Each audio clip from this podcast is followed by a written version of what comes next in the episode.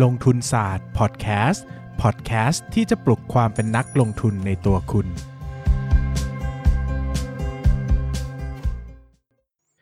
สวัสดีครับ ยินดีต้อนรับเข้าสู่รายการลงทุนศาสตร์พอดแคสต์รายการที่จะชวนทุกคนพัฒนาความรู้ด้านการเงินและการลงทุนไปด้วยกัน นะครับ วันนี้ก็กลับมาพบกันอีกครั้งกับช่วงประสบการณ์การลงทุนของผมนะครับ แต่ก่อนที่จะไปพูดถึงประสบการณ์การลงทุนของผมนะครับ ก็เหมือนเดิมนะครับ ก็หนังสือ Money Lecture นะครับ เรียนหนึ่งครั้งใช้ได้ทั้งชีวิตยังยังมีวางขายนะครับอยู่ในช่องทางร้านหนังสือต่างๆนะครับ ใครสนใจนะที่จะลงทุนนะครับ หรือว่าวางแผนการเงินนะครับ ก็แนะนำให้ซื้ออ่านการเป็นเล่มแรกนะครับ ก็เป็นหนังสือที่ปูพื้นฐาน ความรู้ด้านการวางแผนการเงินเบื้องต้นได้อย่างดีมากนะครับอะวันนี้พอละโฆษณาแค่นี้พอละเหนื่อยนะอะวันนี้นะครับก็มาพูดถึง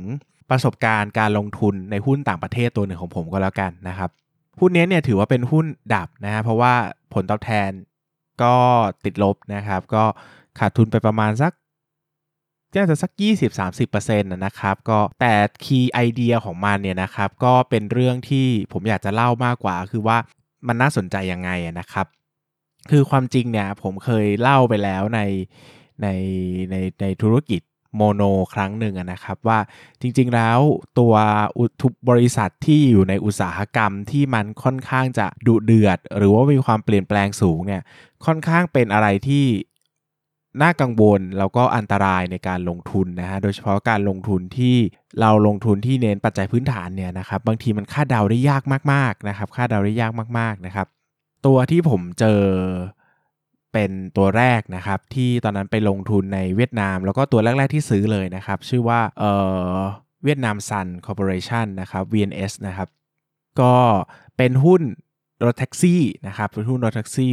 Vinasun ประมาณนี้นะครับชื่อแบรนด์ของเขานะครับถ้าใครเคยไปเวียดนามเนี่ยจะเห็นว่าตัวรถแท็กซี่ในเวียดนามเนี่ยมีอยู่ไม่กี่แบรนด์หรอกนะครับก็จะเป็นมีแบรนด์ใหญ่ๆเลยนะครับแล้วก็จะมีแบรนด์แบบเป็น local ของใครของมันนะครับก็เป็นที่ทราบกันดีนะครับว่าถ้าอยากจะได้แท็กซี่ที่มีความน่าเชื่อถือหน่อยคือ คือผมมาเคยโดนแท็กซี่เวียดนามโกงนะครับหมายถึงว่าแกล้งแบบ นู่นนี่นั่นนู่นนี่นั่น ถามนู่นถามนี่เปิดกระเป๋าตังค์อยู่ดีๆแบบว่า รู้ตัวอีกทีก็โดนขโมยเงินไปแล้วประมาณ 3,000 กว่าบาทไทยนะครับ ก็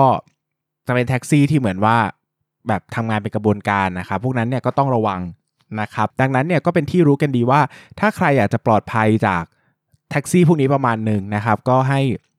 เลือกแบรนด์ Vinasun นะครับ Vietnam Sun เนี่ยนะนะครับ ก็คือเป็น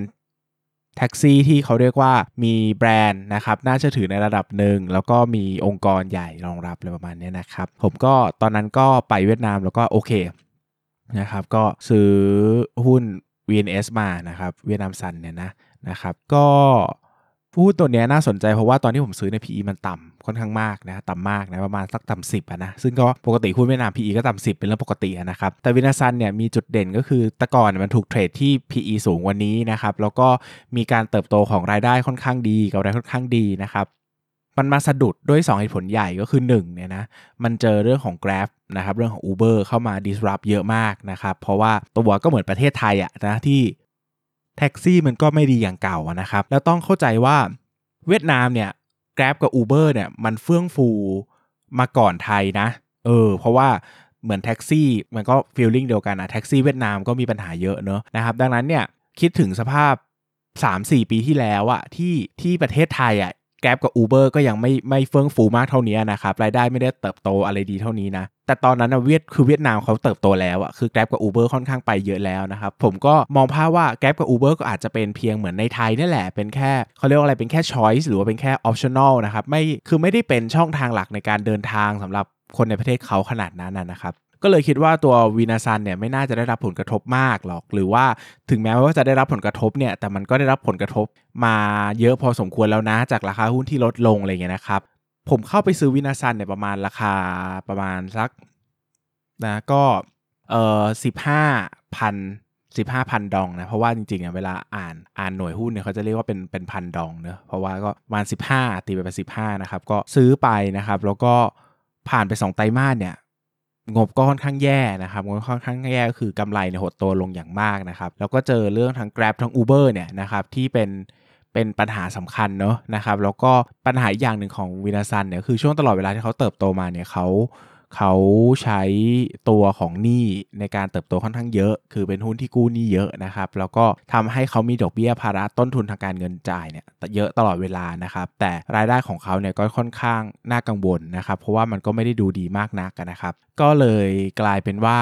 สุดท้ายแล้วนะครับ สุดท้ายแล้วเนี่ยผมก็ไม่รอนะครับ เพราะว่าดูมา 2-3 ไตรมาสเนี่ย รายได้กำไรมันก็ไม่น่าไว้ใจเท่าไหร่นะครับ แล้วก็ลองประเมินมูลค่าหุ้นดูใหม่แล้วนะครับ เพราะว่าตอนแรกคิดว่ามันจะเป็นแค่ชั่วคราวนะครับ แต่พอดูจริง ๆ แล้วเนี่ยก็อาจจะเป็นถาวรหรือเปล่าก็ไม่รู้นะครับ ตอนนั้นก็เลยประกอบกับเจอหุ้นที่คิดว่าดีกว่ามาก ๆด้วย ก็เลยขายตัวนี้ไปแล้วก็ไปซื้อตัวใหม่นะครับ ก็ขาดทุนไปประมาณสัก20-30%นะครับ แล้วก็จากวันนั้นจนวันนี้ที่ขายหุ้นไปนะ ราคาหุ้นก็ยังไม่ได้ขึ้นมาเลยนะฮะ ก็ยังกองกองอยู่ที่เดิมนะครับ ก็อาจจะเป็นการตัดสินใจที่ ที่เรียกว่าถูกก็ได้มั้งนะครับ เพราะว่าถ้ารอไปก็อาจจะไม่ได้อะไรอยู่ดีนะครับอะก็นิทานเรื่องนี้สอนให้รู้ว่าอะไรนะครับก็ก็ถ้าใครเคยอ่านหนังสือของนักลงทุน Dhandho นะครับ Dhandho Investor เนี่ยเออเขาบอกว่าให้ลงทุนในหุ้นที่มีความไม่แน่นอนสูง แต่ความเสี่ยงต่ำคือหมายถึงว่าเป็นหุ้นที่มีธุรกิจพื้นฐานดีโดยธรรมชาติ แต่อาจจะอยู่ในสภาวะ สถานการณ์เศรษฐกิจ หรือว่าสภาพแวดล้อมที่ไม่มั่นคงนะยกตัวอย่างเช่น ตอนนั้นเขาพูดถึงหุ้น hotel motel ต่างๆนะครับหุ้นที่เป็นโรงแรมที่ที่ตัวAswath Damodaran เนี่ยพูดถึงนะครับก็ไม่ใช่ Aswath Damodaran ดิ Mohnish Pabrai นะครับ ตัวของดีนะไม่ปล่อยหลุดไปก็ Mohnish Pabrai นะครับคนเขียน Dhandho Investor เนี่ยนะก็ คือตัวโรงแรมเนี่ยเป็นเป็นธุรกิจที่ค่อนข้างจะเรียบง่ายนะครับแล้วยุคสมัยนั้น 30-40 ปีที่แล้วเนี่ยมันไม่ได้มีการ disrupt หรือไม่ได้มีปัญหาอะไรนะครับเพียงแต่ช่วงที่มันเกิดวิกฤต เช่นเกิดสงคราม เกิดวิกฤตเศรษฐกิจเนี่ยตัวของรายได้เลยมันก็ลดลงนะครับคือความเสี่ยงมันดูไม่ได้มากในตัวธุรกิจ แต่มันมีความไม่แน่นอนทางเศรษฐกิจสูงเลยนะแบบนี้ก็มันก็เป็นหุ้นที่น่าลงทุนนะครับแต่หุ้นที่มีความ ไม่แน่นอนสูงแล้วก็มีความเสี่ยงสูงเนี่ยอันนี้อันตรายก็คือความเสี่ยงสูงก็คือตัวธุรกิจเองอะ่ะมันก็ดูมีความเสี่ยงอยู่แล้วนะครับหมายถึงว่ามันก็ไม่ได้เป็นธุรกิจที่แข็งแกร่งโดยธรรมชาติเนะไปดูเรื่องของ Five Forces Model หรือดู Business Model Canvas เนี่ยเราไม่เห็นจุดเด่นหรือไม่เห็นโหมดนะไม่เห็นความสามารถในการแข่งขันที่ยั่งยืนของเขาตั้งแต่ต้น และดันไปอยู่ในสภาวะเศรษฐกิจ หรือว่าสภาวะของอุตสาหกรรมที่มันผันผวนอย่างมากด้วย แบบนี้มันก็ไม่น่าลงทุนนะครับ ดังนั้นเนี่ยก็อาจจะ ข้อคิดอาจจะคล้ายๆโมโนนะครับ ก็คือว่าจะลงทุนอะไรอะก็ลงทุนในอุตสาหกรรมที่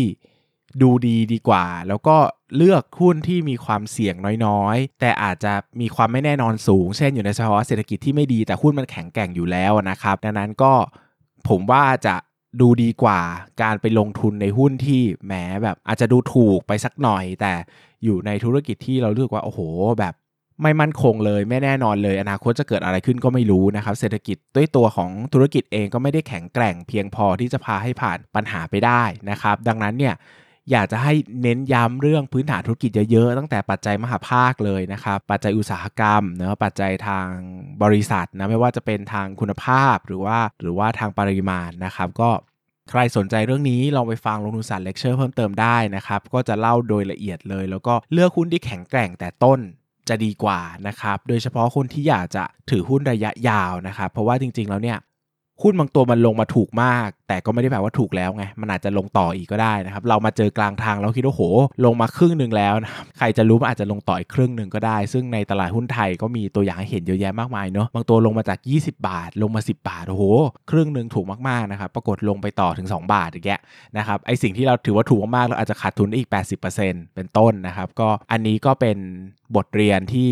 นำมาฝากกันนะครับแล้วก็เน้นย้ำว่าวิเคราะห์อุตสาหกรรมเยอะๆวิเคราะห์ปัจจัยมหาภาคเยอะๆเรื่องเหล่านี้สำคัญมากกับการลงทุนนะครับถึงแม้ว่าเราจะรู้สึกว่าบางครั้งเราจะละเลยเนอะแล้วก็ไม่ค่อยให้ความสำคัญพวกไอ้หนังสือหุ้น big name ต่างๆ ที่พูดว่าลงทุนในหุ้นที่แข็งแกร่งนะแข็งแกร่งนะอะไรอย่างเงี้ยนะครับ วันหนึ่งมันก็กลับมาพิสูจน์ว่าเออ มันก็มีผลกับธุรกิจมากจริง ๆ นะนะครับสำหรับวันนี้ก็ขอบคุณทุกคนมากเลยครับ สวัสดีครับ อย่าลืมกดติดตามลงทุนศาสตร์ในช่องทาง podcast player ที่คุณใช้ แล้วกลับมาปลุกความเป็นนักลงทุนกันใหม่ในลงทุนศาสตร์พอดแคสต์